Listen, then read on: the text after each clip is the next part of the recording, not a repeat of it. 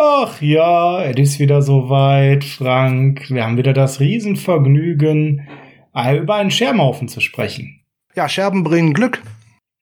Ja, genau. Hast du Kehrblech und Handfeger dabei? Ich habe was Größeres dabei. Ich habe direkt einen Bagger mit dabei, weil genau irgendwie sowas steht uns ja bevor. Größere Umbrüche und äh, über sowas sprechen wir dann neben der Packers Review ja auch mal heute. Ne? Der Bagger ist schon im Anschlag.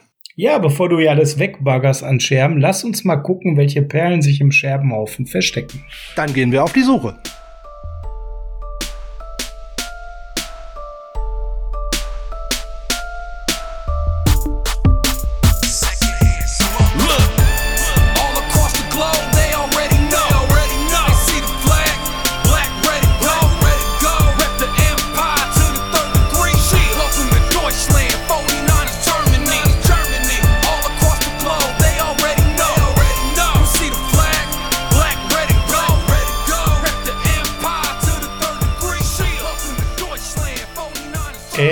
Ist Dienstag, der 10.11.2020 und Dienstags ist Niners Huddle Zeit.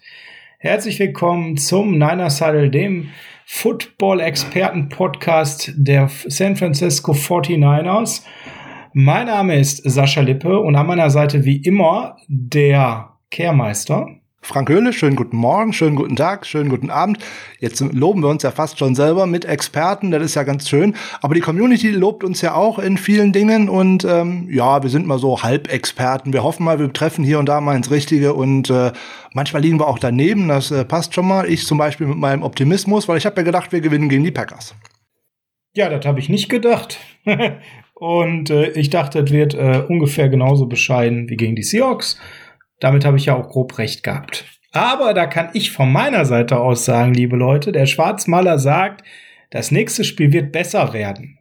Warum? Das erklären wir euch dann am Freitag bei der Vorschau auf das nächste Spiel Week 10, weil eigentlich, wenn man den Gegner hört und Frank, es sind die New Orleans Saints, denkt man, oh, auf die Fresse, aber so richtig. Aber nein, es gibt gute Gründe, dass das nächste Spiel deutlich besser laufen wird. Ich sage nicht, dass wir es gewinnen werden, aber ich sage, wir werden ein offenes, attraktives Spiel von beiden Seiten erleben. So viel aber am Freitag zur Preview zum Spiel der, gegen die New Orleans Saints. Frank, jetzt reden wir heute über Scherbenhaufen und dabei ganz wenig über das Packers-Spiel, weil im Endeffekt ist ja das passiert, was die meisten vorher sich gedacht haben. Das wird eine ganz brutale Nummer, besonders nachdem dann der Newsflash reinkam, dass Kenrick Bourne einmal zu viel gehustet hatte, angeblich Covid-19 hatte, dann doch nicht, aber Kontakt hatte mit Trent Williams, mit Brent Ayuk, mit Debo Samuel, der sowieso nicht hätte spielen können. Aber am Ende des Tages, ähm, ja, war es dann halt so, dass das ein Spiel war, wo man nicht ganz so viel vorher erwarten sollte. Und warum das Ganze so war, ja gut, ich sag mal, das kann man jetzt vielleicht mal in zwei Sätzen zusammenfassen. Einfach, damit wir alle mal über das Gleiche sprechen an der Stelle.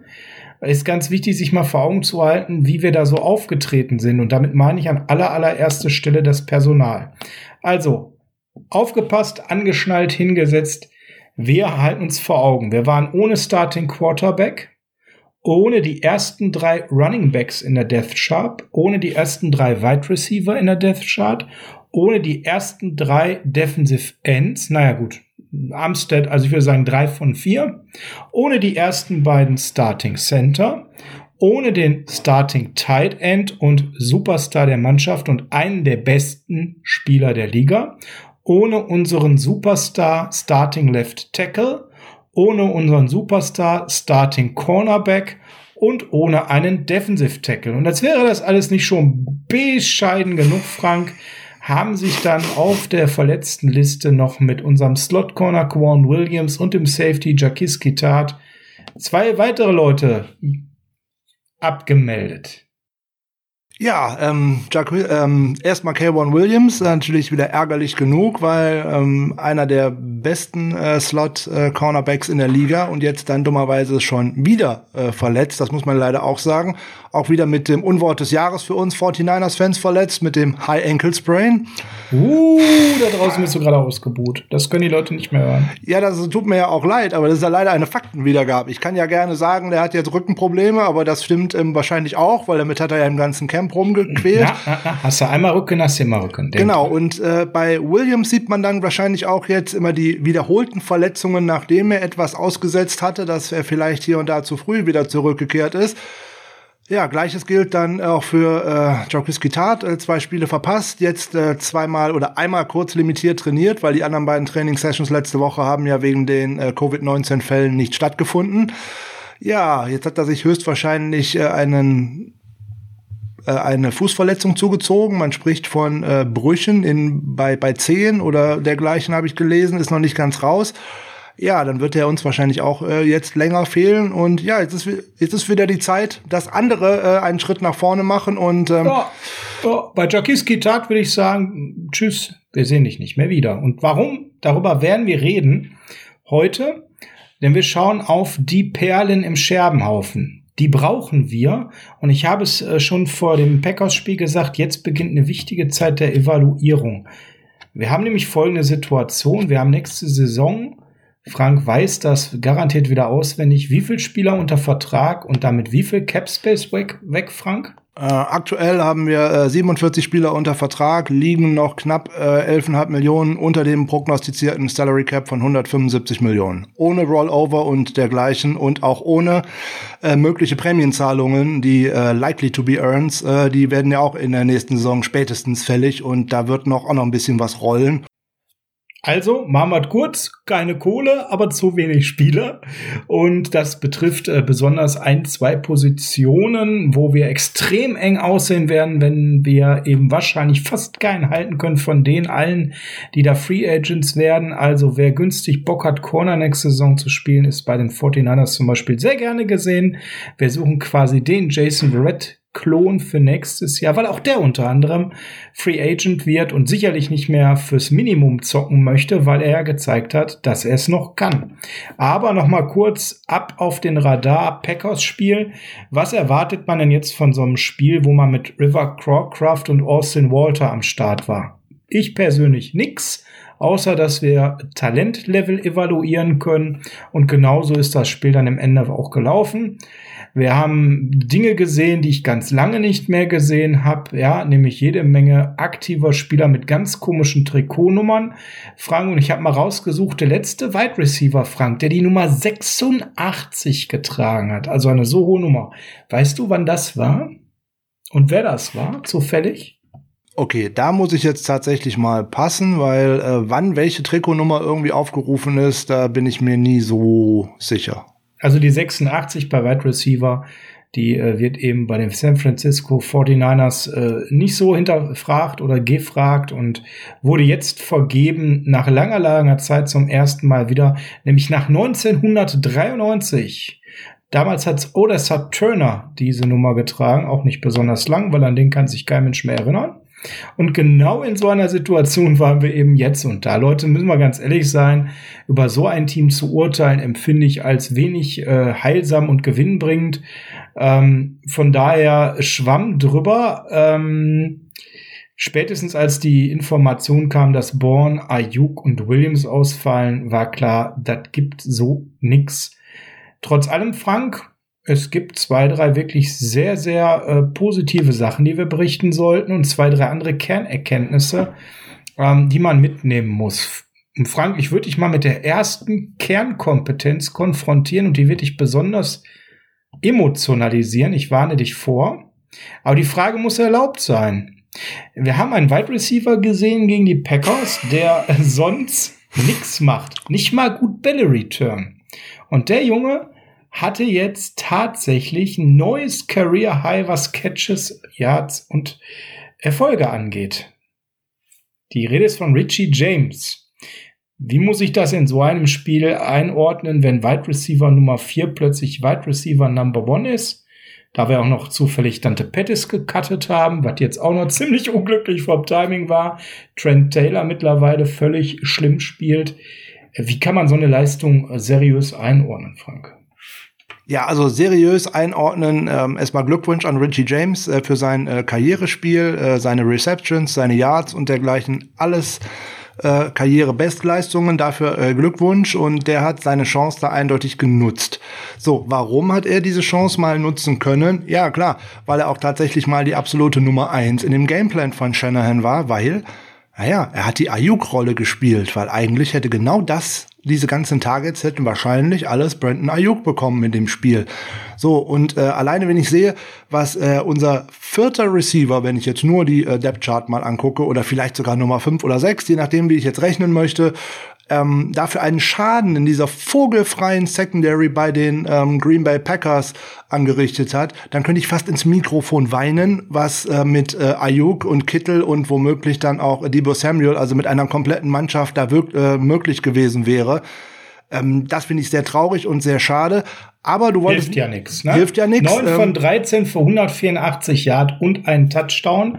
Und nur zum Vergleich, der Mann hat in seiner gesamten vorherigen Karriere in 32 Spielen 15 von 24 für 295 Yards und zwei Touchdowns gefangen. Also der hatte nicht nur das Karrierespiel schlechthin, der Richie James, der hat in einem Spiel quasi die Hälfte der Produktion äh, seiner sonstigen Karriere, die er in 32 Spielen hatte, geleistet. Zu Richie James gibt's da jetzt eigentlich äh, zwei Fragen, die da auf der Hand liegen oder die so sprichwörtlich auf den Nägel brennen. Die erste ist, sehen wir das jetzt häufiger? Und die zweite ist, äh, wenn ich doch so eine Granate da jetzt schon seit zweieinhalb Jahren eigentlich immer auf der Bank schmoren habe, wieso hat er im Gameplan bisher nicht mehr stattgefunden?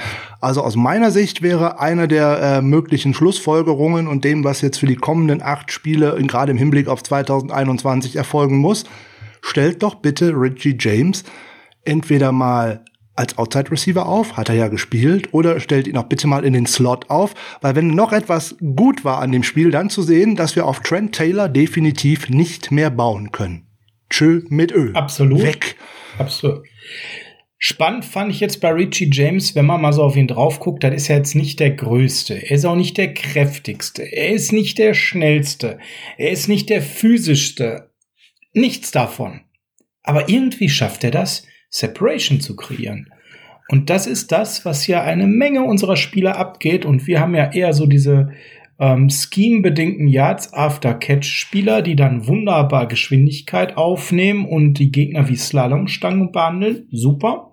Aber Richie James, und damit sage ich ja nicht bitte gegen äh, Jair Alexander, also den Nummer 1 Corner, sondern ruhig als Nummer 3 oder 4 gegen den schlechteren Corner, scheint Separation hinzubekommen. Und meine Wahrnehmung war, Frank, durch eine gewisse Schlauigkeit im Spiel ja, entweder hat man tatsächlich mal zugehört oder man hat sich endlich mal getraut. Der Pass ist nicht angekommen, aber einer der ersten Pässe, die überhaupt geworfen worden sind, war tatsächlich mal tief an die Außenlinie auf James.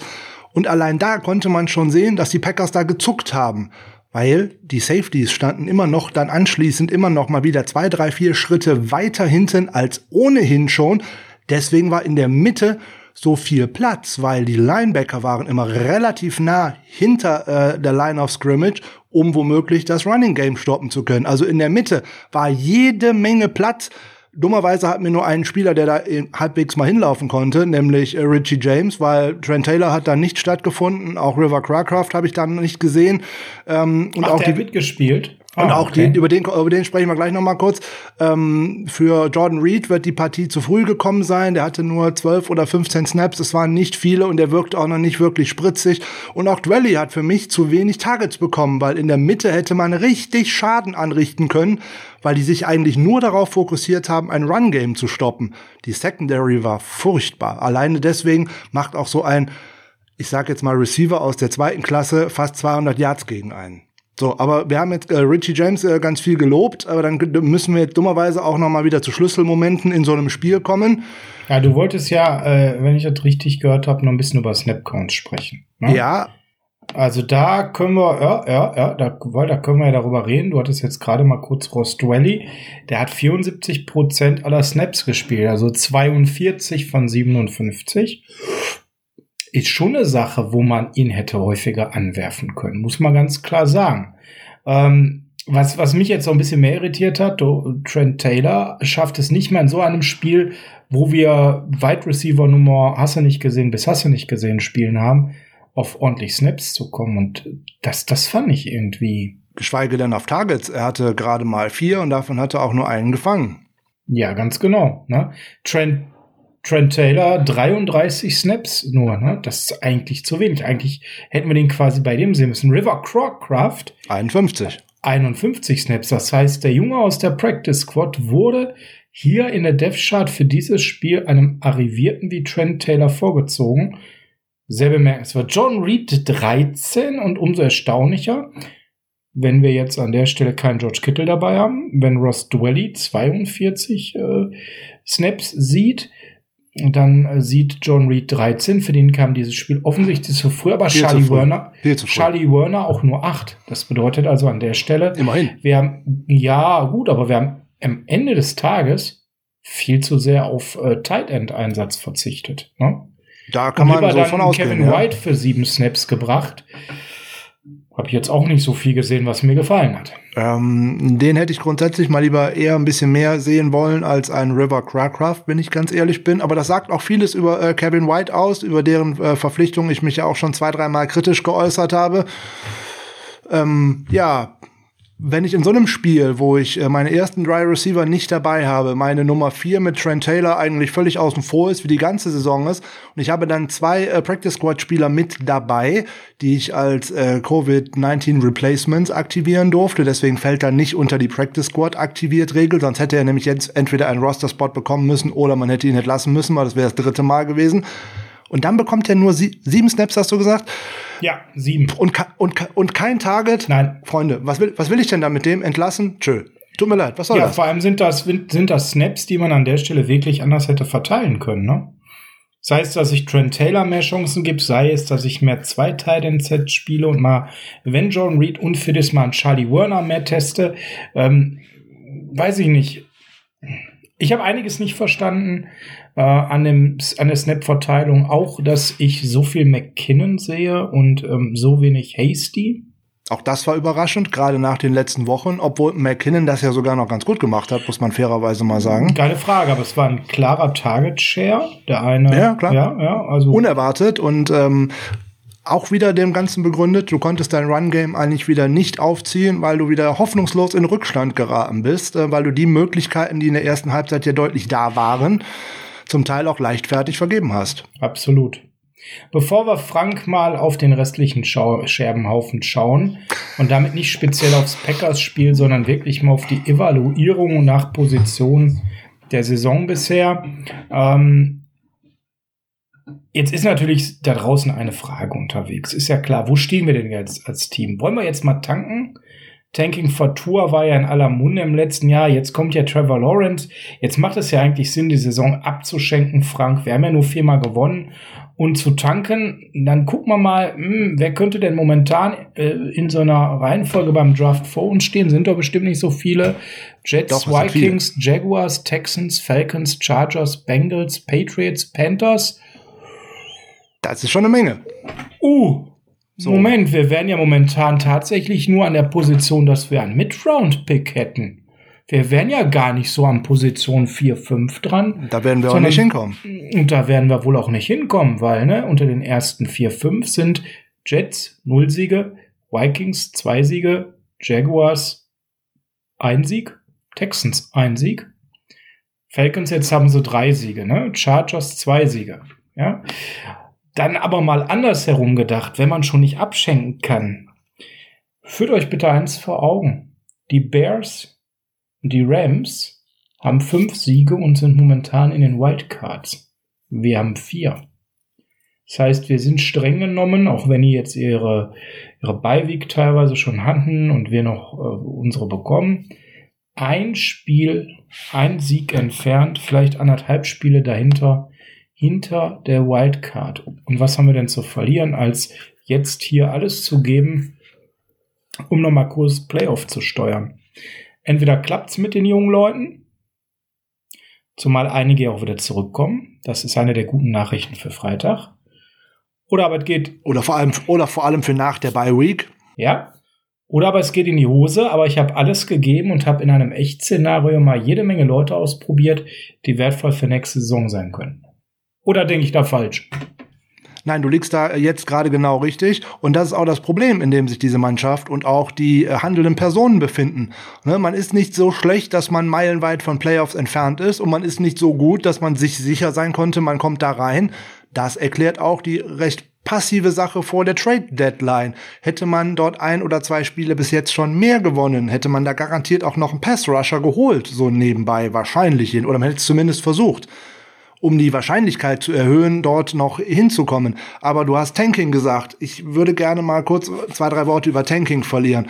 Wenn ich mir die Teams anschaue, denen man das in den letzten Jahren eigentlich immer mal so angedichtet hat äh, mit Tanking, ähm, da ist eigentlich nichts draus geworden. Wenn ich das einzige Team in den letzten Jahren, wo alle immer gesagt haben, die machen eigentlich jetzt Tanking, so wie letztes Jahr, nämlich die Miami Dolphins, da habe ich draus gesehen, dass die in der zweiten Saisonhälfte denen aber allen gezeigt haben, was Tanking bedeutet, mit einigen Siegen äh, am Ende der Saison. Saison. Und die haben da Teambuilding gemacht und haben da eine Mentalität gemacht und haben dort ähm, etwas mit ihrem Team angestellt, nämlich man hat dort den Charakter dieses Teams eingenordet, dass man gewinnen will und dass man sich hier nicht einfach abschlachten lässt für einen besseren Draft-Pick. Das funktioniert nämlich in der NFL einfach nicht. Das ist im Basketball ein bisschen anders. Ne? Da kann man zur Not mal zwölf Leute rausstellen und hat zwölf andere nächste Woche auf dem Feld. Das mag funktionieren. Mit 53 geht ich das nicht. Ich sehe das auch im Basketball also, kritisch. Also da gibt's das prominenteste ähm, das ist ein, Wort, ist ein absolutes Unwort für mich, Tanking. Tut mir leid. Mit Tanking kann ich nichts anfangen. Ja, im, also gerade im Basketball gibt es ja das Beispiel, wie man krachend äh, als dauertankendes Team gescheitert ist mit den Philadelphia 76ers, die die äh, Trust the Process like fünf Jahre getankt haben, um jetzt am Ende von ihren fünf Early Round Picks, die sie hatten, teilweise auch Nummer eins, noch genau zwei in ihrer Mannschaft zu haben. Ja, drei sind schon gescheitert sportlich. Und die beiden, die sie jetzt noch haben, die passen nicht zueinander. Der eine ist unsportlich, trainiert zu wenig, ist stark übergewichtig, könnte eigentlich, ja, ist ja so. Joel, Joel Embiid könnte der äh, dominierende Center der Liga sein, hat aber zwei kaputte Knie mit Anfang 20, hat viel zu viel Übergewicht, isst ohne Ende gerne Burger und schafft es sich nicht in Shape zu bringen. Und Ben Simmons wirft keine Dreier, was schwierig ist, weil Joel Embiid immer in der Zone steht. Und dementsprechend, wo sind die Sixers gerade? Am Arsch. Salary Cap völlig überzogen. Dafür hat man fünf Jahre, äh, ja, sich Klatschen reingeholt wie Hölle, damit man jetzt in den Playoffs in den ersten ein, zwei Runden ausscheidet. Also es gibt keine Sportart, wo Tanken eine Garantie für Erfolg ist und äh, wie man abreißen muss, ähm, das sieht man aktuell ja an den Jets, damit man überhaupt nichts mehr gewinnt, weil, sind wir mal ganz ehrlich, da ist auch gar nichts mehr an Potenzial. Die haben das ganze Team abgerissen, da gibt es nur noch ein, zwei ganz, ganz leichte Lichtblicke dafür, dass man jetzt Trevor Lawrence bekommt. Ja, wer sagt denn, dass der Bock hat, bei denen zu spielen? Vielleicht sagt sich auch Trevor Lawrence, leck mich fett, ich mache doch ein Jahr College. Ja, mal vielleicht reißt sich Trevor Lawrence dummerweise auch im letzten College Snap das Kreuzband. Und zwar so schwer, dass er nie wieder spielt. Alles ist möglich. Das, um Gottes Willen, ich möchte das keinem Spieler äh, wünschen. Nur, dass man, letztes Jahr hat man schon immer gesagt, äh, die armen Dolphins, die verlieren, die verlieren, die verlieren, weil die unbedingt nur Tour holen wollen, am besten mit dem ersten Pick, bevor er sich da an der Hüfte verletzt hat. Ja, aber sowas kann auch mal schnell saisonbeenden sein. Und kein Team wird darauf hinplanen, äh, nur den und den Spieler jetzt holen zu wollen, weil man in der, auch in der College-Saison überhaupt nicht weiß, was passiert. Na, auch da kann jeder Snap immer mal wieder der letzte sein. Man hat es gesehen mit äh, dem äh, Quarterback von äh, Mac, wie heißt er, Milton, irgendwas von äh, äh, von Florida, der so groß äh, im Kommen war, der im Endeffekt richtig dominiert hat und äh, ja, der kann heute nicht mehr laufen. So, der hätte noch ein Jahr im College vor sich gehabt. Ob der noch jemals wieder spielt, ist eine ähnliche Nummer wie, wie Alex Smith. Vielleicht nicht ganz so dramatisch, aber da geht halt ganz vieles. Und niemand weiß, ob Trevor Lawrence sich für nächste Saison für den Draft anmeldet oder ob der noch ein Jahr dranhängt. Das kann alles passieren. Und Justin Herbert hätte auch schon ein Jahr eher rausgekonnt und hat sich dann entschieden, nee, nee, nee, ich mach mal mein viertes Jahr. Also und, hm, schauen wir doch mal, wo das hingehen mhm. könnte. Und Justin Herbert ist ja noch ein Beispiel für was ganz anderes. Wie aussagekräftig ist denn bitte das College? Dort war Justin Herbert ganz klar hinter den anderen Quarterbacks. Und wenn wir uns jetzt mal die Quarterbacks anschauen, die Rookies, die spielen aktuell, ist Justin Herbert der stärkste. Klar, Joe Burrow hat einen ganz anderen Stil und hat auch schon gut eingeschlagen, alles gar keine Frage. Aber wer hätte gedacht, dass Justin Herbert so einschlägt? nachdem er eher von vielen, vielen Experten kritisch beäugt wurde, soll man den überhaupt in der ersten Runde ziehen und, und, und. Andere hochgedraftete Rookie-Quarterbacks, ja, was haben die denn bis heute gerissen mit Blick auf Mitchell Trubisky, mit Blick auf Jared Goff, wo man weiß, was man bekommt? Ja, zwing ihn dazu, lange Bälle zu werfen und du hast das Spiel gewonnen, ja? Mit dem Blick auf Carson Wentz, ja? Wenn Carson denn mal kann, dann ist ja alles gut. Wenn er aber mal wieder verletzt ist, dann ist direkt Land unter bei den Eagles. Also Garantien da ganz schwierig, gerade bezüglich einer Position.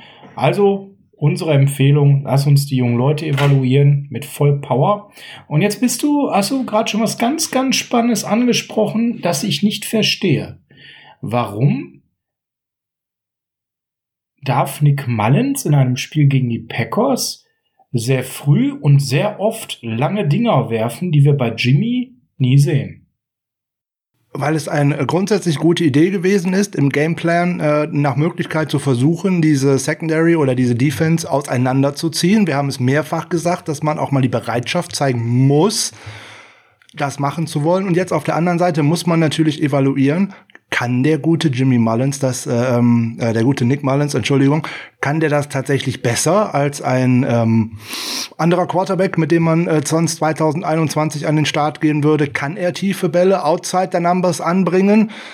Ja, das Spiel hat äh, eigentlich die Frage wieder beantwortet, wie ich finde. Ähm, nein, aber okay, man muss es versuchen. Man hätte es auch mit Garoppolo mehr versuchen müssen, alleine um einen anderen Gameplan spielen zu wollen. Aber das liegt natürlich auch ein bisschen am, äh, am Playcaller natürlich. Ja, weil letzte Saison haben wir sowas halt nicht gesehen gegen schlechte Backfields. Ne? Also das ist ja nun mal Fakt. Und äh, das hätte man schon letzte Saison viel häufiger von Jimmy äh, zeigen können, wenn man gewollt hätte. Aber den hat man immer mit kurzen Pässen versteckt. Und ausgerechnet jetzt Nick Mullins, wo der im Prinzip äh, keine Waffen mehr hatte im Wide Receiver Core, ist dann aber der, der äh, lang werfen soll. Also so richtig logisch war es für mich jetzt an der Stelle eben nicht.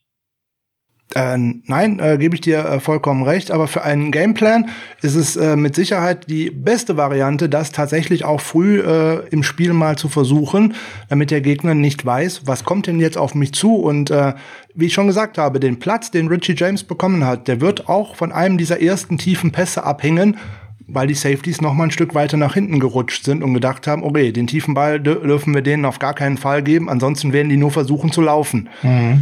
Frank, jetzt, jetzt gibt's ja nicht ganz so viele Sachen, die verwertbar waren aus dem Spiel, aber eine Sache ist mir noch aufgefallen, die fand ich ziemlich prägnant und zwar ganz in die andere Richtung. Oh mein Gott, was ist los, wenn Trent Williams nicht da ist? Justin Score. Oh mein Gott. Ja gut, aber da haben wir auch etwas gesehen in der Offensive Line, das kann einem genauso gut Mut machen, ähm, dass man da jetzt äh, Trent Williams hätte man ja auch eigentlich nur eins zu eins ersetzen können, nämlich eben mit äh, Justin School auf äh, Left Tackle. Ja, der hatte keinen so glücklichen Tag, um es mal vorsichtig zu nennen. Und, das war ähm, sehr schön ausgedrückt. Das ist sehr schön ausgedrückt. Man könnte auch sagen, er war eine Vollkatastrophe. Das war ähm, ja so ähm, das, was ich damit andeuten wollte. Das kann man ja mal auch an Zahlen belegen. Also die 49ers haben gegen die Packers Insbesondere äh, ja auch gegen einen Pass Rush, der jetzt die Saison bis jetzt auch noch nicht explodiert ist. Also eigentlich auch wieder eine Parallele zum Spiel bei den äh, Seahawks vorher. Auch die Packers haben viel geblitzt gegen die 49ers, aber man hat 14 Quarterback Pressures zugelassen. Ja, geht so gerade noch irgendwie. Aber Justin School alleine davon ist für sechs verantwortlich. Ja, ein bisschen viel, ne? Das ist ein bisschen arg viel, wenn man dann sieht, so, dass. Wenn man jetzt bei Trent die Null eingebucht hätte, wären es nicht 14, sondern 8. Insbesondere ähm, der Strip Sack, den hätte es dort nicht gegeben, den School abgegeben hat gegen äh, Zedarius Smith. Das war das zweite Turnover, was, wenn ich jetzt sagen möchte, das Spiel endgültig entschieden hat, ist es eigentlich schon zu spät, weil das war eigentlich schon vorher so. Ja, ähm, ja, ja, Zedarius Smith war auch äh, bei unter anderem äh, bei der Interception äh, an ihm dran. Ja Ne, der hat bis jetzt auch eine Saison hingelegt, die war so so lala, gerade im äh, Vergleich zum Jahr davor. Gegen Trent Williams hätte der sicherlich ganz schlecht ausgesehen, aber das ist ja ne, wieder ne, hätte, hätte, Fahrradkette, wissen wir ja alle schon. War Zeigt halt aber, wie wichtig das ist, äh, Trent Williams zu verlängern, denn der wird ja auch Frage. Free Agent. Keine und kostet Frage. Geld, was Bevor- wir nicht haben. Bevor wir uns eigentlich über einen Quarterback für 2021 unterhalten sollten, sollten wir uns über einen Left Tackle äh, für 2021 unterhalten, weil habe ich keinen Left Tackle, ist es völlig egal, welcher Quarterback dahinter steht. Der sieht nämlich dann einfach nur bescheiden aus. Das ist das Problem. Auf der anderen Seite haben wir aber den Left Tackle und müssen den nur verlängern, während wir ja gar nicht so sicher sind, ob wir den richtigen Quarterback haben. Zu der Quarterback-Frage, die wollen wir heute bewusst nicht eruieren, weil da können wir was spoilern, Frank. Ja, äh, zum einen äh, sprechen wir da gleich noch mal nach diesem Spiel über äh, Josh Johnson, der uns wohl das ab dieser Woche auf dem Practice Squad bereichern wird. Und dann haben äh, Sascha und ich uns zwei Dinge überlegt. Wir machen mal zwei Bonusfolgen in dieser Woche. Äh, die eine äh, in dem Rahmen von To the Point geht über die Quarterback-Evaluierung für 2021, über Möglichkeiten innerhalb unseres Kaders, aber auch Möglichkeiten außerhalb von unserem Team und auch außerhalb der NFL. Also könnte man auch mal auf Draftpicks schauen. Ähm, das werden wir in einem schönen Roundup mal bringen. Und wir werden uns mit einem Namen beschäftigen, der ähm, ja, vielleicht kontrovers ist. Sagen wir es mal so. Wir werden eine Two-Minute-Warning noch machen mit der Frage, sollen die 49ers Colin Kaepernick zurückbringen? Warum jetzt ausgerechnet äh, Colin Kaepernick?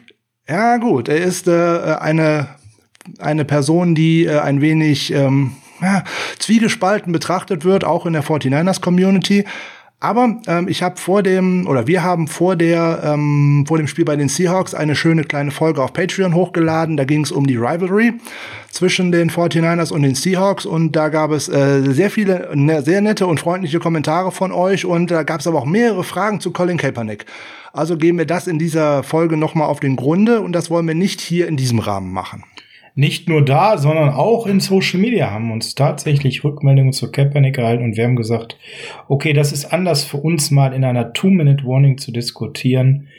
Ist der jetzt in der jetzigen Situation jemand, der uns helfen kann auf Quarterback oder nicht? Und vielleicht noch ganz wichtig, die To the Point mit den fünf Top-Alternativen auf Quarterback zu Jimmy ist Free for All Frank. Das heißt, ihr müsst euch nur bei Patreon an der Stelle registrieren, aber ihr müsst kein Patreon Supporter sein. Warum das Ganze? Wir wollen euch einmal zeigen, wie einfach das ist, Patreon zu benutzen, um gewisse Dinge sich anzuhören von uns.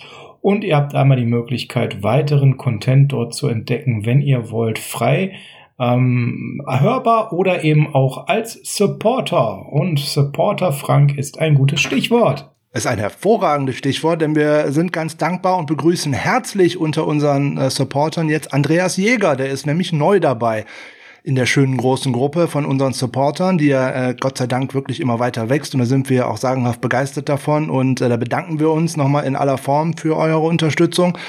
Und er ist auch neu bei uns bei den äh, 49ers Germany, also auch wer da gerne Mitglied werden möchte, das ist sogar äh, sozusagen kostenneutral, nämlich frei, es kostet nichts. Äh, Man bekommt hier und da viele Angebote, wo man äh, zugreifen sollte, bei, bei Patches, bei Sammelbestellungen, bei unserem eigenen Merchandise und und und. Ähm, könnt- Wallpapers, da bin ich immer besonders äh, erfreut drüber. Wallpapers und äh, was weiß ich nicht, was es da alles immer so gibt, so äh, spannende Diskussionen und dergleichen. Also es ist äh, erstmal vordergründig äh, völlig kostenfrei. Ja, wenn man dann so viele schöne Angebote sieht, was es in so einer 49ers Community alles geben könnte, kann es tatsächlich teuer werden, aber das geht halt dann in die Kassen von äh, Fanatics oder anderen möglichen äh, Menschen, wo man was bestellen kann. Ich wollte jetzt nur mal einen nennen hier, kleiner Spoiler ähm, oder natürlich auch unser eigenes Merchandise und dann müssen wir mal schauen, was da so geht. Also meldet euch gerne bei uns, gerne über die Facebook-Seite, über Saschas und meinen Account, über äh, unsere Homepage natürlich immer gerne, wenn ihr Mitglied werden wollt, kommt gerne.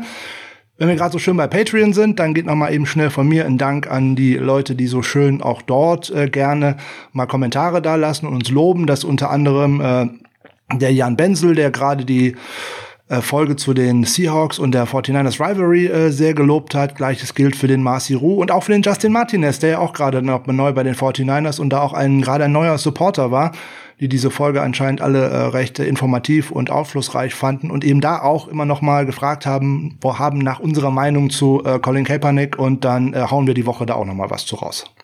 Ja, und ich würde einfach nochmal den Rummel noch reinschmeißen. Der hat mich auf Instagram nochmal angeschrieben, hat wieder geschrieben, super Folge auf dem Punkt, weiter so. Ja, vielen Dank, wenn ihr das alle so seht. Das sorgt dafür, dass wir da umso mehr Spaß hatten und ich habe auch eine Umfrage bei Instagram wieder gemacht, wie ihr die aktuelle letzte Folge, in dem Fall Folge 54 fandet. Ja, was soll ich sagen? Wieder ohne Ende Antworten bekommen und bis auf einer, und da ist ja schon fast so, dass man sagen muss, der hat sich verklickert, weil der hat ganz links bei furchtbar gemacht. Alle anderen Vollausschlag, Balken und sie finden die Folge gut. Einer so ein Ticken weniger, aber ich vermute mal, der eine, der da ganz links hatte, der hat sich einfach verklickt.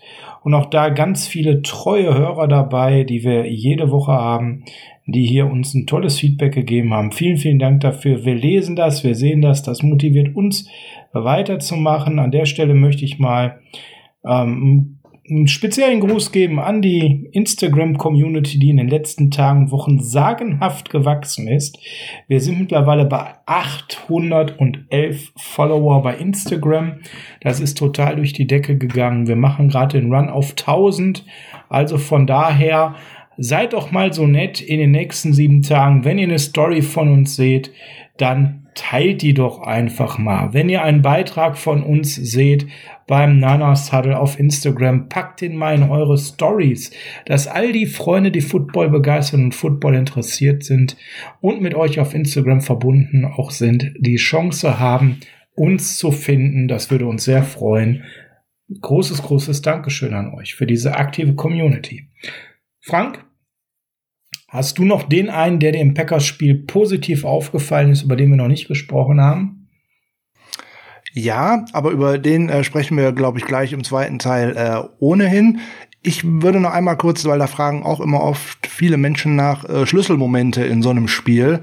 Schlüsselmoment war für mich eigentlich schon äh, der Cointoss, wenn ich ehrlich bin. Äh, wenn ich mit so einem Rumpfteam an den Start gehe, müsste ich eigentlich versuchen, es in Führung zu bringen, damit es der Mannschaft dadurch vielleicht gelingt, äh, mit, ähm, naja, mit, eine, mit breiter Brust sozusagen zu spielen und dann auch vielleicht mein Run-Game eher ähm, aufziehen zu können. Wenn ich da direkt schon den Ball abgebe und dann direkt im Opening Drive der Packers einen Touchdown kriege, dann geht das dummerweise für mich schon in die völlig falsche Richtung.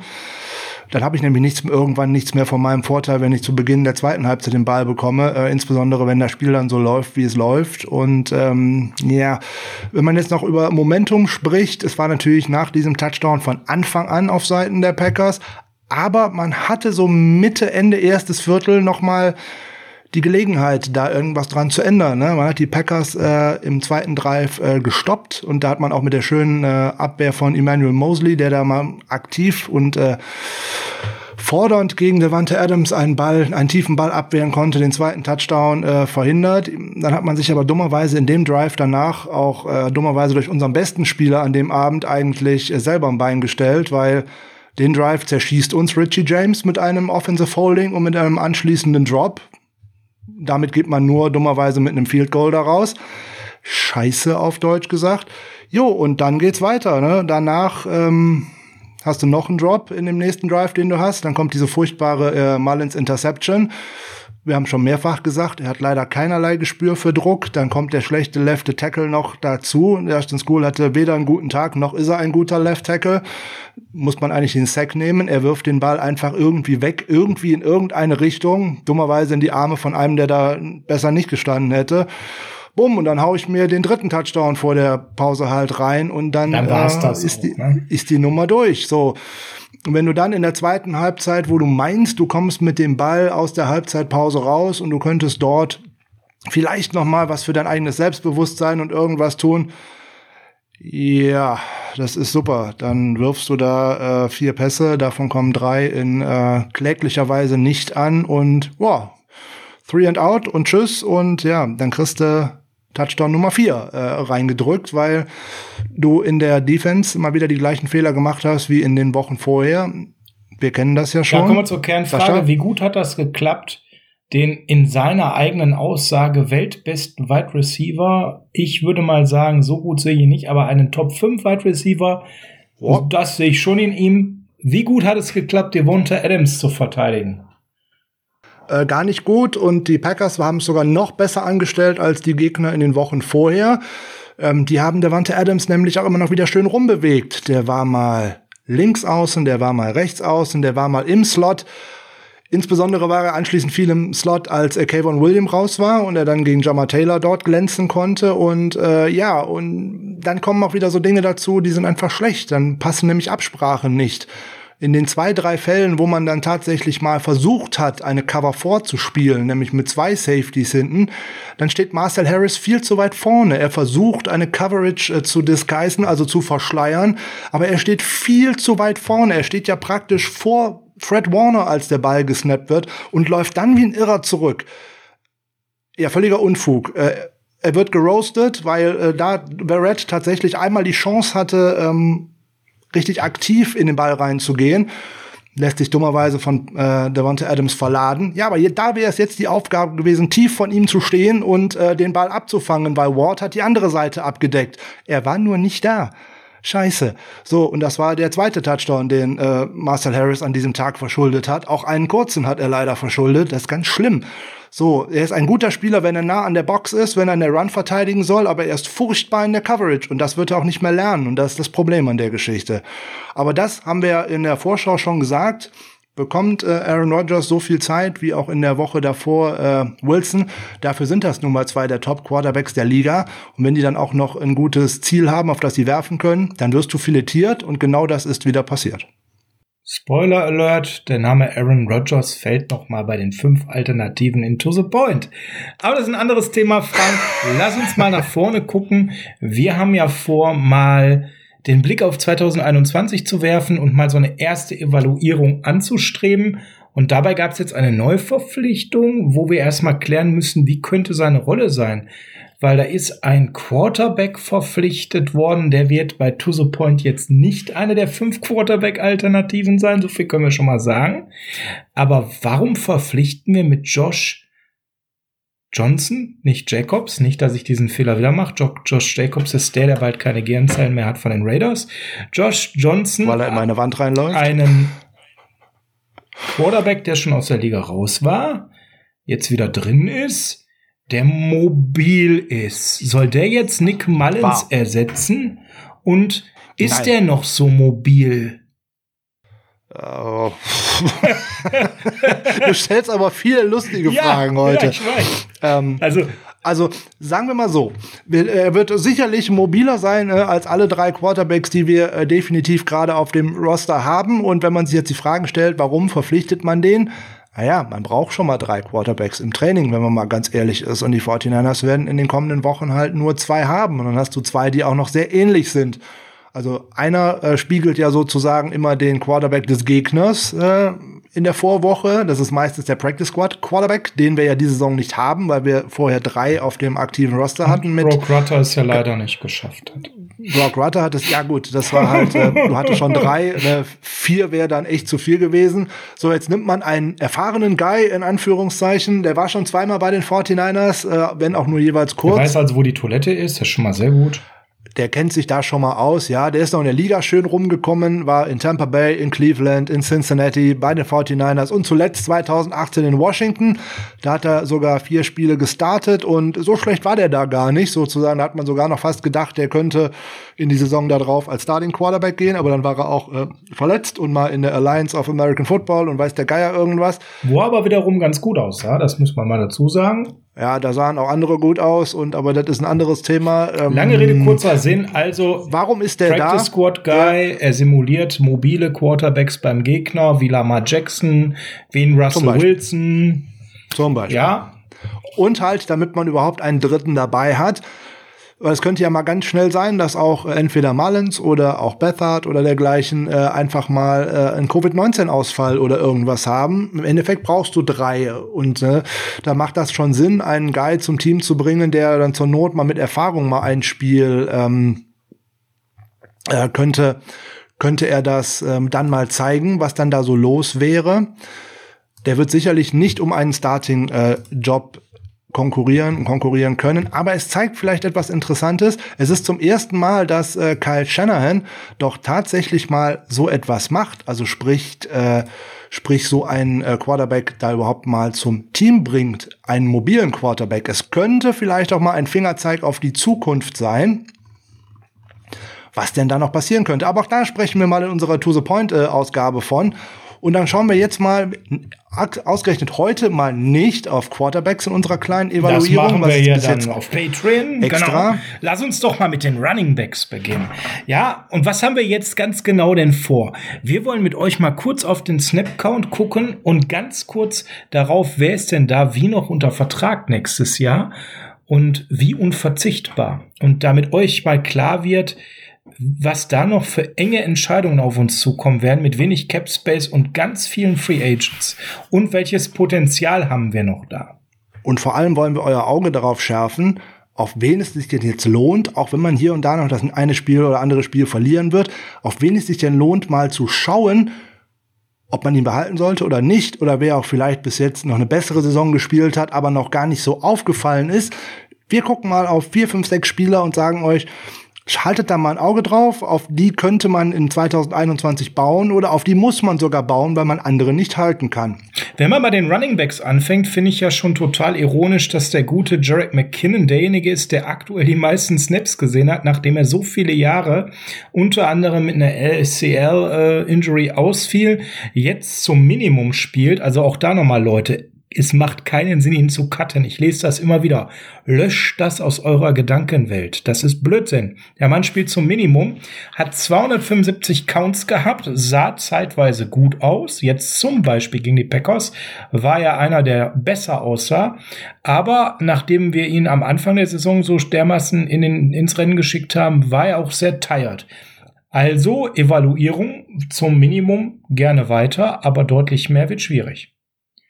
Ja, da könnte man natürlich drüber schauen, ob es vielleicht der Doppelte vom Minimum ist oder dergleichen. Auf jeden Fall nicht für große Sprünge. Man sieht in dem Snap-Count eindeutig, Dahinter kommt äh, Kyle Juszczyk mit 256. Da wird jetzt jeder sagen, der ist unverzichtbar. Ja, der hat auch noch eine Option, ein Optionsjahr für äh, 2021, aber ganz günstig ist der auch nicht. Also da wäre ich auch nicht mehr hundertprozentig sicher, ob man ihn äh, zurückbringen kann. So, dahinter kommt äh, Raheem Mostert, der ist definitiv unter Vertrag für nächstes Jahr. Und der dann, dieses, und dann wird schwierig. Ja, äh, dann kommt äh, Jeff Wilson, den man dieses Jahr schon mit einem Tender gehalten hat. Hui, äh, Michael Hasty, kein Problem, der ist noch zwei Jahre unter Vertrag. Und da ist wichtig, dass wir ihn evalu evaluiert haben, weil wir verlieren, stand jetzt unter Umständen McKinnon, den wir vielleicht noch günstig halten können. Wir haben Juszek, aber sehr teuer. Wir haben Mostert, auch nicht mehr so günstig. Wir verlieren wahrscheinlich Wilson und wir verlieren wahrscheinlich auch Tevin Coleman. Der ist ja aktuell tatsächlich auch noch der teuerste mit äh, knapp 4,7 Millionen, wenn ich das richtig im Kopf habe. Ja, hast du. Jetzt hat er auch dummerweise erst 42 Snaps gespielt und ich glaube, mehr als eine Handvoll guter Spiele werden wir ihn in den zwei Jahren nicht attestieren können und dabei sind wir, glaube ich, schon äh, recht freundlich. Ja, das wird schon eine schwierige Geschichte. Wen behält man jetzt da? Natürlich kann man jetzt wieder argumentieren, es ist fast egal, wer da mit dem Ball läuft, aber ganz so einfach ist es nicht, weil sonst hätte man jetzt auch in den Spielen ohne Mostert besser ausgesehen. Also es ist schon relativ einfach, indem man sagt, wir haben mit Mostert den Leading Runner für nächstes Jahr für vier Millionen auch ähm, okay. Aber wer sind dann Nummer zwei und Nummer drei? Jermichael Hasty scheint eine Nummer zwei oder Nummer drei zu sein. Wunderbar. Juszek stellen wir mal außen vor. Wilson kommt nicht mehr wieder, würde ich mal sagen. Coleman kommt nicht mehr wieder. Und dann könnte man gucken, ob man McKinnon so als Third Stringer noch günstig hält, Frank, oder? Ähm, ich würde ihn auf jeden Fall halten, weil man halt sonst wieder dieses Missing Piece hat, nämlich keiner, der wirklich gut Bälle fangen kann aus dem Backfield heraus. Ähm, das müsste man bei Hasty noch mal schauen, ob ähm, er das wirklich kann. Es war bei in der Uni auch nicht seine größte Stärke, aber das ist immer die Frage, wie oft wird man da bei sowas eingesetzt? Ähm, ist immer ein bisschen schwierig. Ähm, Coleman ist so eine Geschichte. Ich glaube nicht, dass der zurückkommt. Ähm, ich glaube auch insbesondere, weil der inzwischen einfach viel zu verletzungsanfällig geworden ja, ist. Da ja, der man, kommt in die Jahre, der ist langsam wurscht. So, äh, dann muss man, na? dann kann man eigentlich fast wieder darauf setzen, dass die 49ers dort wieder sehr gut scouten werden und dass auch unter den UDFAs mal wieder einer oder zwei Running Backs dabei sind, die eventuell einen Schritt nach vorne machen. Absolut. Am Wochenende das gestern ist ja bei einem tief, dass äh, diese Position. Das muss man ja auch immer dazu sagen.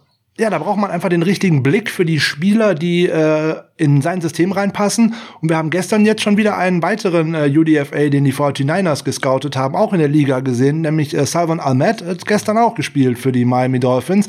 Also so schlecht läuft das Scouting dann nicht. Um die Positionsgruppe mache ich mir, wenn äh, Mostert und hoffentlich auch McKinnon bleiben, ehrlich gesagt wenig Sorgen. Ebenfalls wenig Sorgen mache ich mir um die Wide Receiver, denn wir haben mit Brandon Ayuk gerade in der ersten Runde jemanden gedraftet, der natürlich uns jetzt etwas länger erhalten bleibt, Frank. Der hat jetzt 401 Snaps gesehen, 371 Receiving Yards mit einem Spiel weniger als vergleichbare Rookies wie CD Lamb Tegans und zum Beispiel deutlich besser in die Saison gefunden als ein Jerry Judy. Also da können wir einen Haken dran machen, der bleibt uns ja erhalten. Ebenso bleibt uns erhalten Debo Samuel und damit sind unsere Receiver 1 und 2 eingeloggt. Debo muss nur fit sein, hat bisher nur 183 Snaps gehabt und dahinter wird's dann spannend. Dante Pettis ist gecuttet, hatte bis hierhin 66 Snaps. Mo Sanu ist gecuttet, hatte 40 Snaps, war nur ganz kurz da.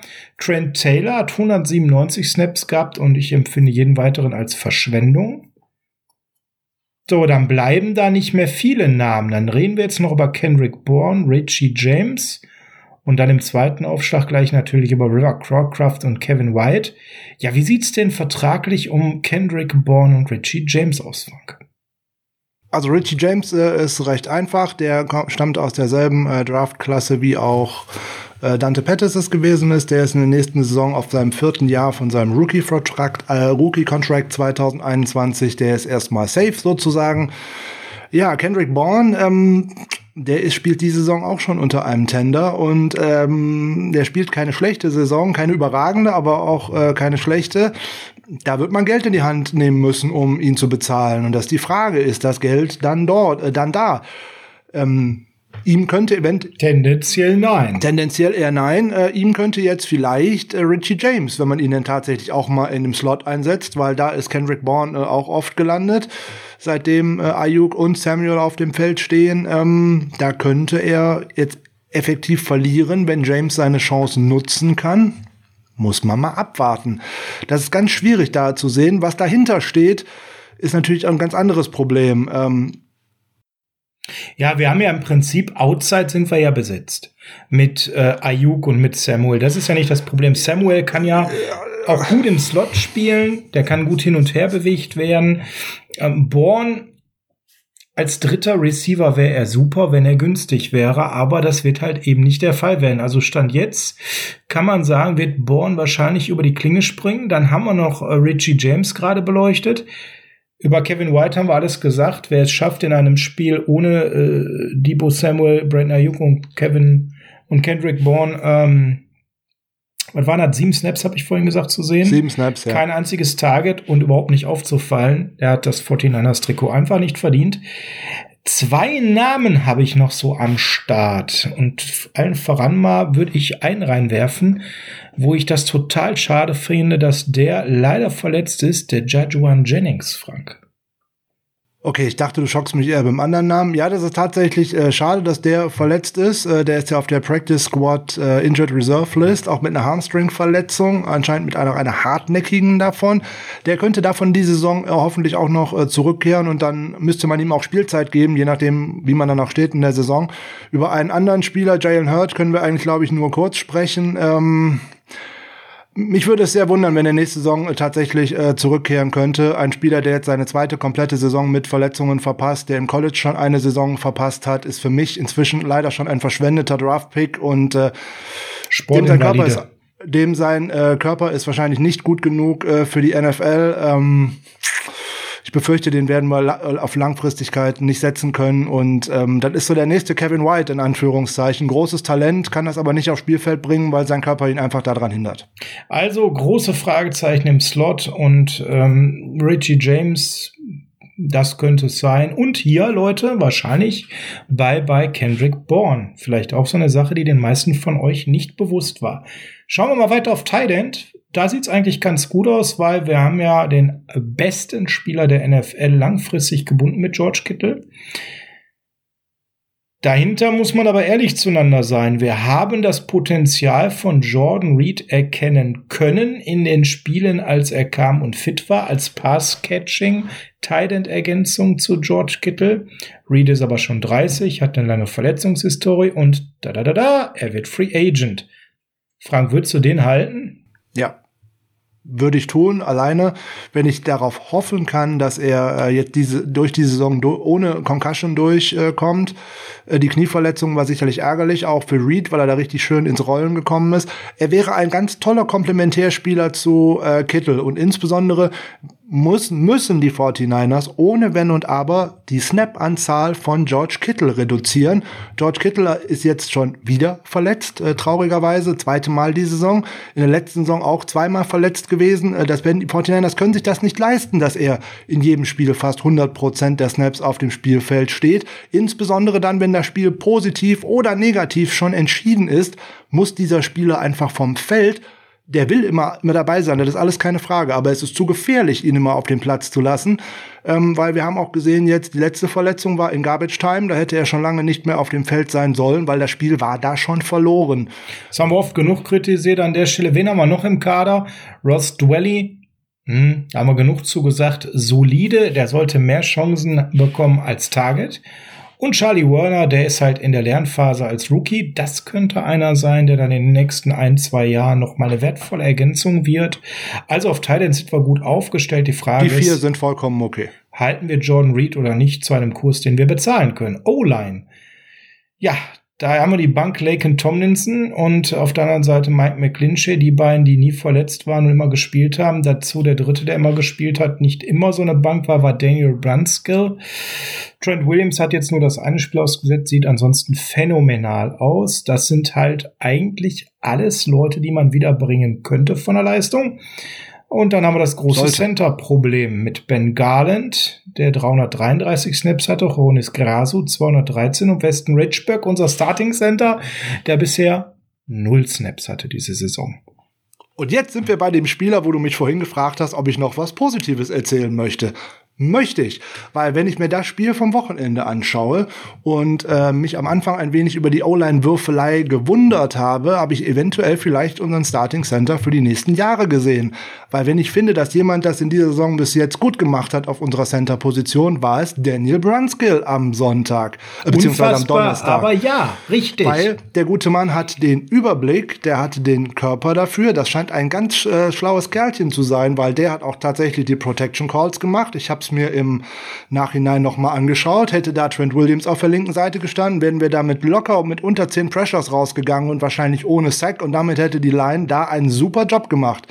Das ist ein äh, starker Run-Blocker und das ist auch ein guter Pass-Protector. Und das ist genau das, was man auf dieser Position braucht. Und jetzt kommen wir wieder zu dem Ganzen, äh, was wir über diese Folge ja eigentlich sagen möchten. Ben Garland ist auch schon in die, etwas in die Jahre gekommen, hat äh, gerade 32 ist er, ne? Hat äh, tatsächlich auch ein paar Defizite als äh, Center, nämlich gerade das mit dem Play Calling. Und ist immer wieder verletzt. Den, den Protection Calls ist auch hier und da mal wieder verletzt. Den würde ich zu einem guten Preis äh, in Anführungszeichen gerne als Backup oder vielleicht auch als Right Guard Backup äh, zurückbringen. Wen ich definitiv äh, nicht mehr in der, in der 49ers Lineup nächstes Jahr sehe, ist Weston Richburg, weil verletzungsanfällig, ähm, dann auch inzwischen in die Jahre gekommen und einen mördermäßigen Vertrag, aus dem ich aber günstig rauskomme. Ich glaube nicht, dass der nochmal wiederkommt zur Saison 2021. Da könnten wir richtig Salary Cap sparen. Und das hatten wir mal kurz bei Facebook übrigens diskutiert, um da Kohle zu machen für wichtige andere Spieler. Das heißt, wir wären nächste Saison an der Stelle mit Trent Williams links, den wir verlängern müssen. Das ist ja unstrittig. Laken Tomlinson in der Mitte, dann Daniel Brunskill als Starting Center. Und ja. jetzt kommen wir zu meiner Lieblingsposition für nächste Saison. Sag es. Ich hab's gesagt und der deutsche Football-Experte Nummer eins hat gesagt, das ist Unfug und ich hab's gesagt, Colton McKivitz hat Right Guard gespielt und er hat es gut gemacht. Er hat sich mit Tom Compton abgewechselt und er hat es gut gemacht. Colton McKivitz als Right Guard und dann haben wir natürlich noch den Mike rechts. Mike McDinchy als unsere Bank. Und damit wären wir aufgestellt, Frank, in der O-Line und könnten sogar ein bisschen, das ist das positive Salary, sparen und deutlich gesünder werden. Das wäre ganz schön. Und dann könnte man natürlich hier und da im Draft natürlich auch immer gucken, wenn da ein guter Guard fallen sollte oder auch ein guter Tackle fallen sollte, dann kann man da sowas mal mitnehmen, aber bitte nicht unbedingt adressieren. Und nein, jetzt nein, kommen nein. wir, genau. Ja, und jetzt kommen wir zu einer Positionsgruppe, wo ich fast schon wieder fürchte, dass unser First-Round-Pick da wieder reingeht. Nein, bitte nicht. Warum? Wir kriegen Joe Bosa zurück, wir kriegen Solomon Thomas zurück. Klar, die.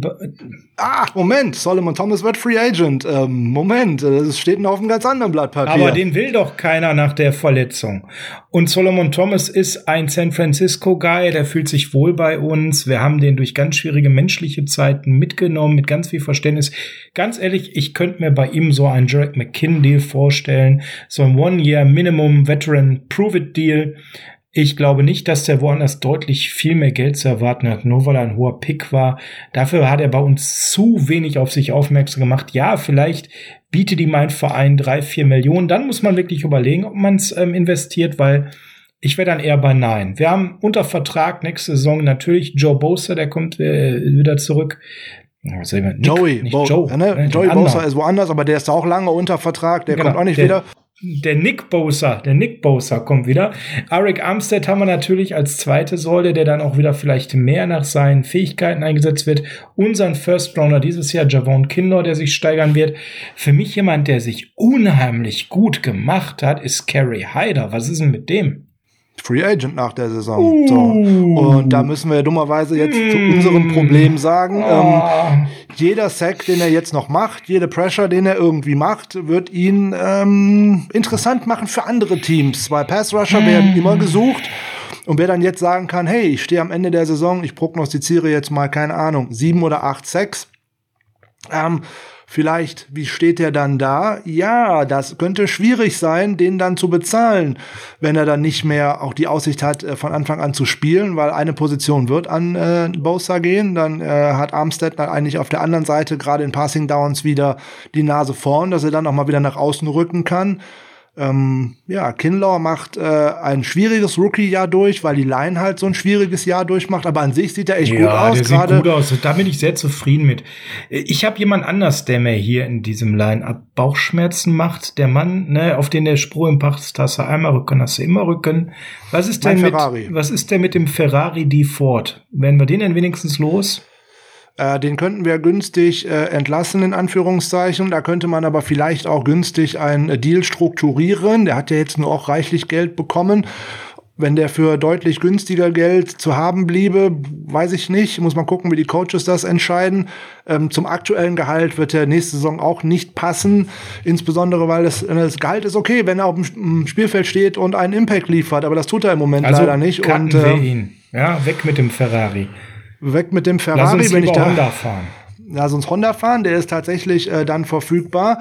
Dann ist die Frage, und deswegen habe ich vorhin gesagt, wenn ich äh, darauf ausgehe, dass man ihn vielleicht cuttet, ist meine Befürchtung, dass ein First-Round-Pick wieder in die Defensive Line wandert, um wieder einen äh, Pass-Rusher dazu zu holen. Ja, aber warum?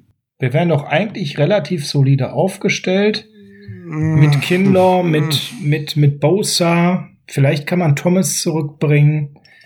Man hätte wieder nur einen äh, Pass-Rusher über die Außen, in Anführungszeichen. Und deswegen könnte ich schon denken, insbesondere wenn äh, Saleh unser Defensive Coordinator bleibt, wird man auch dort wieder äh, investieren. Und wieder leider die Cornerbacks ignorieren und wahrscheinlich äh, andere Positionen, äh, die eventuell mal wichtiger sind, äh, ignorieren. Ja, wer braucht schon Cornerback gegen Devonte Adams? Braucht ja keiner. Ja, auch nicht gegen andere äh, in der äh, Division, das ist alles keine Frage. DK Metcalf, ach, braucht man ja gar nicht. Guten Braucht man nicht unbedingt. Ne? Gucken wir mal lieber auf die Linebacker, weil jetzt kriege ich gerade Kopfschmerzen mit dieser Prognose von dir. Klar, halt, da, wir da wollen, halt, halt, halt, halt.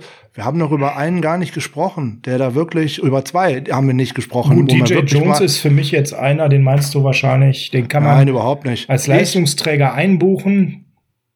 Ich rede über Kevin Givens. Das ist der Mann, der sich am besten fortentwickelt hat. Das ist der Mann, der die beste Zweikampfquote gegen Double Teams in der ganzen Liga hat. Da ist er regelmäßig in den Top 10, was die gewonnenen äh, Zweikämpfe gegen Double Teams äh, anbelangt. Da ist er richtig gut dabei. Der entwickelt sich fort, der wird auf jeden Fall bleiben. Da ist Jones schon eher ein Wackelkandidat, insbesondere weil er mehr verdient und weil man den entlassen kann, ohne äh, etwas machen zu müssen. Die Vorlage wollte ich eigentlich dir geben, weil da ist der Salary ein bisschen hoch für die aktuelle Leistung. Auch da wäre noch die Chance, die Möglichkeit, Geld zu sparen. Genau. Zweiter Spieler, über den wir hier auf jeden Fall nochmal kurz sprechen müssen, ist in seinem dritten Jahr in der NFL Kentavio Street. Ja. Äh, in dieser Saison tatsächlich einmal aufgefallen, weil er uns, uns jetzt gerade gegen die Packers äh, eine Interception gekostet hat. Und jetzt fragt ihr alle, wie kann ein D-Liner uns eine Interception kosten? Ja, weil er nicht zugucken kann, wenn er vom Spielfeld rennen muss. Und wenn er dann auf dem Spielfeld dran ist, dann gebe ich dem Gegner einen Free Play. Das haben die äh, netten Green Bay Packers und gerade der gute Quarterback Rogers natürlich direkt ausgenutzt, auch einen riskanten Pass geworfen. Den hat Red intercepted. Du warst mit deinem Popo nicht vom Spielfeld. Spiel zurück, dumm gelaufen, Yardstrafe kassiert und zwei Jahre dummerweise ähm, nicht verfügbar was sollen wir mit dir? Ne? Ein verschenkter Viertrunden-Pick, es tut mir leid. Auch diese verschenkten Picks mit äh, Spielern äh, zu draften, die sich gerade im letzten Jahr verletzt haben oder auch gerade so zum Ende ihrer College-Karriere, da darf man jetzt mal die nächsten ein, zwei Jahre auf das hohe Upside einfach nicht gucken. Wenn die einem nämlich einfach nicht auf dem Feld zur Verfügung stehen, ist das eine Katastrophe. Street ist ein Beispiel, Hurt ist ein Beispiel, Tim Harris ist ein Beispiel. Boah, das geht einfach nicht. Beispiele haben wir da genug. Wir haben ein ganz anderes spannendes Beispiel, wo wir geldlos werden, nämlich bei Linebacker. Weil, ganz ehrlich, wenn wir Fred Warner nicht äh, halten, dann haben sich gerade ganz viel umsonst ein Fred Warner 49ers Trikot gekauft. Ja, keine Frage. Da hat sogar äh, Aaron Rodgers gesagt, das ist der beste Middle Linebacker in der Liga und alle wüssten es und das müsste auch man mal so aussprechen. Und ähm, ich erzähle das ja seit Wochen, dass ich ihn äh, in den Fußstapfen von äh, Patrick Willis sehe, wenn ich ehrlich bin. Und bin ich bestimmt hier und da schon von belächelt worden, aber vielleicht glaubt mir das jetzt der ein oder andere mal eher, wenn auch Aaron Rodgers das Ganze mal so sagt. Ja, äh, ich finde, die größte Last mit äh, Quan Alexander und seinem Vertrag sind wir ohnehin schon losgeworden. Und haben schon ein bisschen Geld gespart, genau. Und Joe Walker haben wir bisher sehr wenig gesehen, was uns sehr zufrieden macht mit 14 Snaps. Martin Sochak kommt vielleicht wieder. Wir sind jetzt auf Linebacker, wenn wir Fred Warner halten, nicht so schlecht aufgestellt. Wir haben Drake Greenlaw. Wir ja, haben äh, keine Frage, der hat ja im Endeffekt den guten Alexander schon überflüssig gemacht. Genau, das habe ich genau, ja genau. schon in der letzten Saison gesagt. Und die hatten bisher halt tatsächlich erstaunlicherweise einen Snapshare. Ziemlich genau 317 jeder von beiden. Das ist ziemlich äh, spannend. Äh, also wenn man alleine da sieht, die Qualität verschiebt sich Richtung Greenlaw, dann verschiebt sich da auch eine Menge Positives für uns. Ähm, ja, da war aber auch schon der Fehler, Entschuldigung, wenn man das wieder sagen muss, von unserem Coaching-Staff man hat vor dem Camp schon gesagt, es gibt keine Competition auf Will Linebacker. Das wird auf jeden Fall Quan Alexander sein. Und auch das, jemandem eine Einsatzgarantie zu geben, der auch im Jahr vorher einfach nicht gut gespielt hat, ist eine Katastrophe. Jo, das ist so. Und dann müssen wir eben schauen, was haben wir da noch so unterwegs, weil da gibt's ja noch den ein oder anderen Namen. Ist da noch jemand Free Agent, den wir vermissen werden? Ähm, nicht unbedingt, weil die beiden anderen, äh, die dahinter stehen, äh, Al-Shair und auch Flanagan Fowles, sind äh, im zweiten beziehungsweise dritten Jahr. Die wären auf jeden Fall noch mit ihren Rookie-Contracts, also auch noch recht günstig da. Joe Walker wird äh, Free Agent nach äh, diesem Jahr. Der hat aber auch diese Saison jetzt nicht wirklich viel verdient. Und äh, Mark Socha wird äh, genauso wieder Free Agent. Und da wir Geld sparen müssen, ja, das ist jetzt wieder keine populäre Aussage, aber Mark Socha wird nächstes Jahr nicht mehr auf diesem Team sein, weil er einfach dann als Veteran, auch gerade unter dem neuen CBA im siebten Jahr, nächstes Jahr einfach fast das Vierfache von einem UDFA verdient. Und ähm, das wird im nächsten Jahr einfach nicht mehr zu stemmen sein. Da also die schlechte Nachricht für Fans von Mark. Jetzt kommt meine Lieblingsposition. Ich weiß gar nicht, wer genau äh, das gesagt hatte, Frank, dass wir da unbedingt was im Draft machen müssen. Ähm, auf jeden Fall hat derjenige unheimlich recht gehabt und der Julian Barsch hat ihm auch noch recht gegeben. Defensive Backs. Jetzt haben wir Jason Verrett. Ja, das ist ja super, wenn er da zum Minimum plötzlich ein Elite-Corner ist. Ups, der ist ja Free Agent, Frank wie fast alle aus diesem Bereich so nebenbei. Ups, da sind ja quasi fast alle Free Agent. Wer ist denn überhaupt, fangen wir mal mit dem Guten an, wer ist denn überhaupt noch unter Vertrag nächstes Jahr? Jimmy Ward. Und sonst? Tavares Moore. Gut, dann haben wir also schon mal zwei Safeties. Äh, Marcel Harris. Drei Safeties, super. Und sonst? Äh, ja, äh, dann wird's eng. Äh, Emmanuel Mosley ist ein Restricted äh, Free Agent, also den kann man mit einem Tender definitiv wieder zurückbringen, aber dann. Dann also kein Jason Verrett. Nein, kein, kein Richard kein, Sherman. Kein Jacques Gittard. Kein Kayvon Williams, kein Jamal Taylor. Kein Jamal Taylor, kein Kayvon Williams. Uh, kein Akello Witherspoon. Äh, kein Akello Witherspoon, oh, ja. Oh. Kein Dante Johnson. Kein Dante Johnson, ah, nein. Brian Allen ist auch schon Brian, wieder weg. Brian und, Allen äh, ist schon wieder weg und Ken Webster hat sich noch nicht so richtig gezeigt. Also ihr merkt jetzt vielleicht, warum ich megamäßig appelliert habe, daran nicht nur auf Richard Sherman zu setzen und die äh, wirklich düstere Hoffnung, äh, die, oder nebulöse Hoffnung, düster ist ja ganz falsch, die nebulöse Hoffnung, dass äh, Emmanuel Mosley zum einen sein Ja bestätigt, äh, Quan Williams sein Ja bestätigt, beide verletzungsfrei bleiben und Jason Verrett ein Elite-Corner wird. Tatsächlich das allerletzte ist das Einzige, was von alledem eingetroffen ist. Richard Sherman haben wir die Saison quasi noch gar nicht gesehen. Wann der wiederkommt, werden wir sehen. Momentan ist er noch auf IA. Emmanuel Eventuell Mo nach der Bye Ja, das wäre schön. Emmanuel Mosley hat einen Großteil der Snaps gespielt, aber viele nicht mehr auf der Qualität des letzten Jahres. Ja, also Verrett, Haken, ah. Mosley geht so. Wurde natürlich auch scheme-technisch teilweise verbrannt. Sherman ganz schwierig. Was wir sagen könnte, Varys Moore, wenig gespielt, hat aber durchaus sein Potenzial auch mal aufblitzen lassen. Ja, ähm, Mosley würde ich äh, gerne zurückbringen, wenn ich ehrlich bin, weil da sehe ich viel Potenzial, insbesondere wenn er aggressiv spielen kann und wenn man ihn das auch lässt. Wenn man ihn nur äh, immer sozusagen für die Tacklings abstellt und dem Gegner erstmal die Catches zulässt, weil es dahinter einfach keine Absicherung gibt, da ist man einfach in seinem Scheme nicht flexibel genug.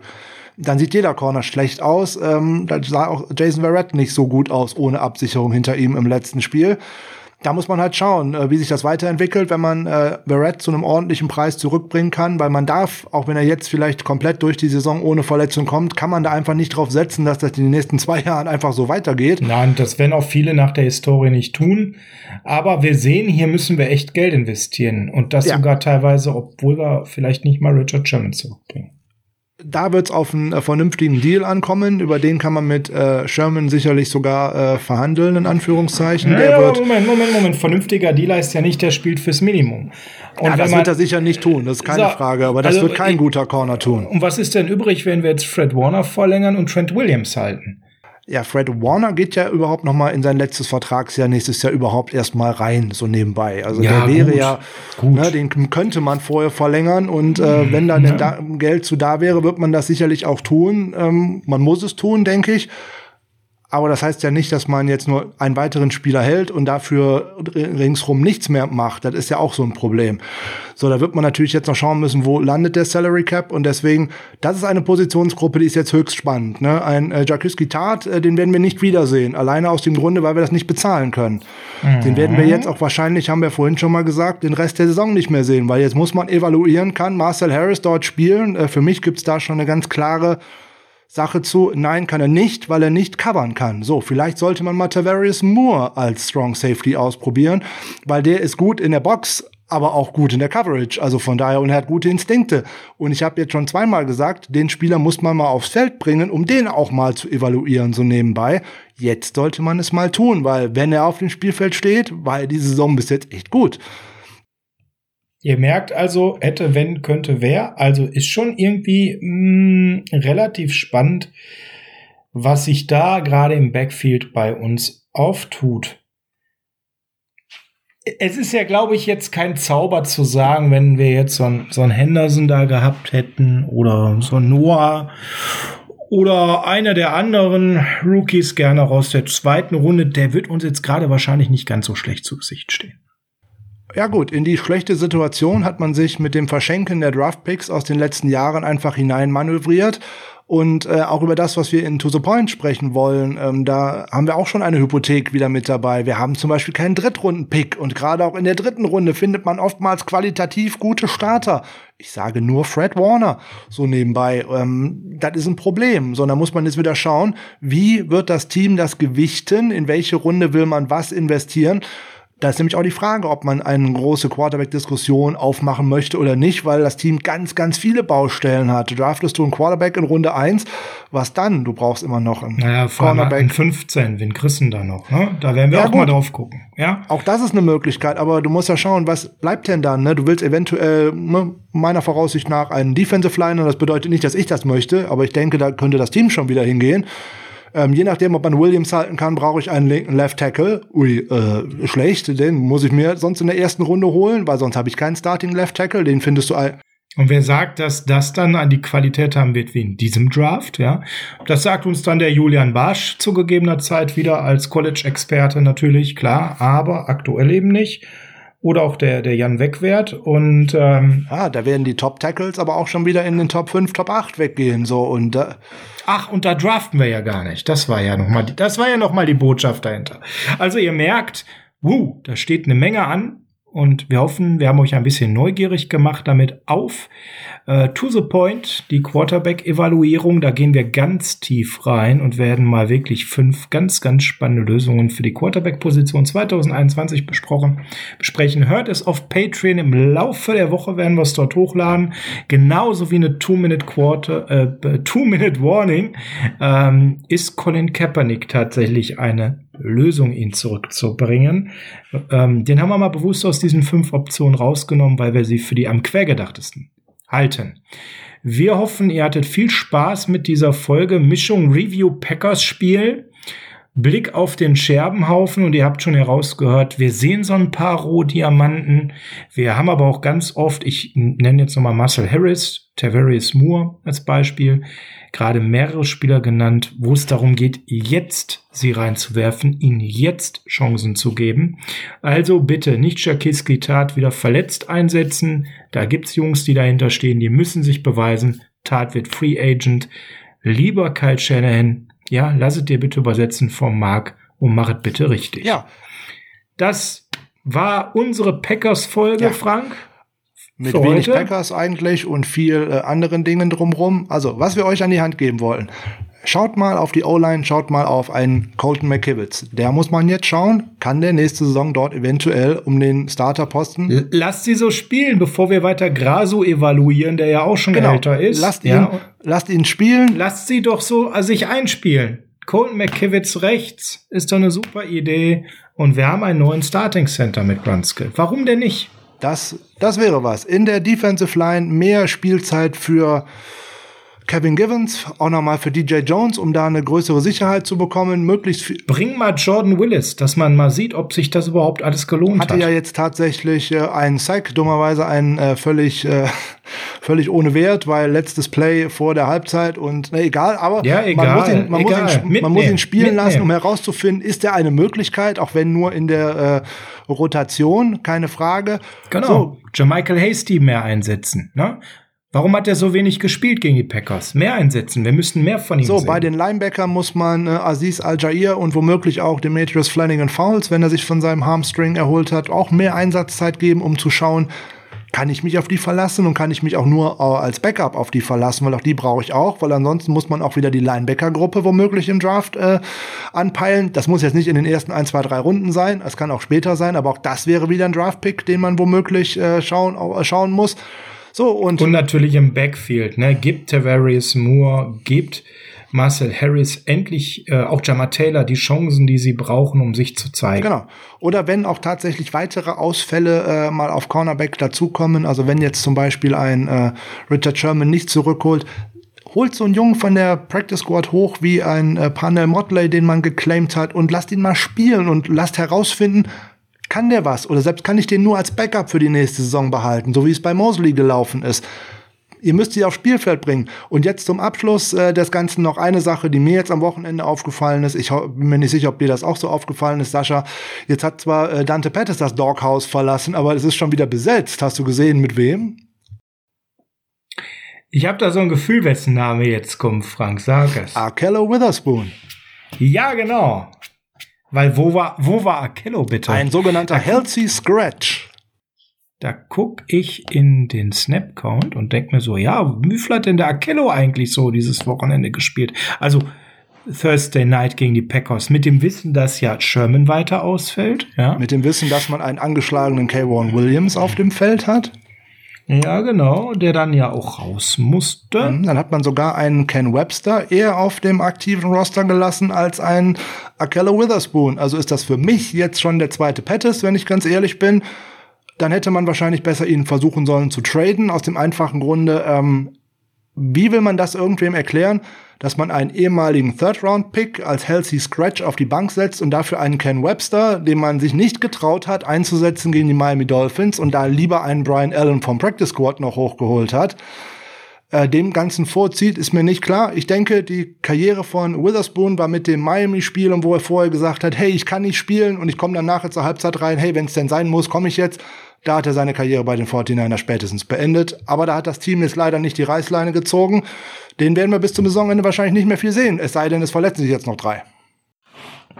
Das war's für heute, Frank. Dann schmeiß uns mal raus ja, äh, vielleicht nicht die spaßigste Folge in Anführungszeichen, ähm, aber wir wollten jetzt nicht erneut wieder auf ein Team einschlagen und sagen, dies und jenes war alles schlecht und das war alles nicht toll, weil wir würden uns ja wiederholen und sich selber immer die gleiche Schallplatte wieder anzuhören oder abzuspielen ist ja nur auch langweilig.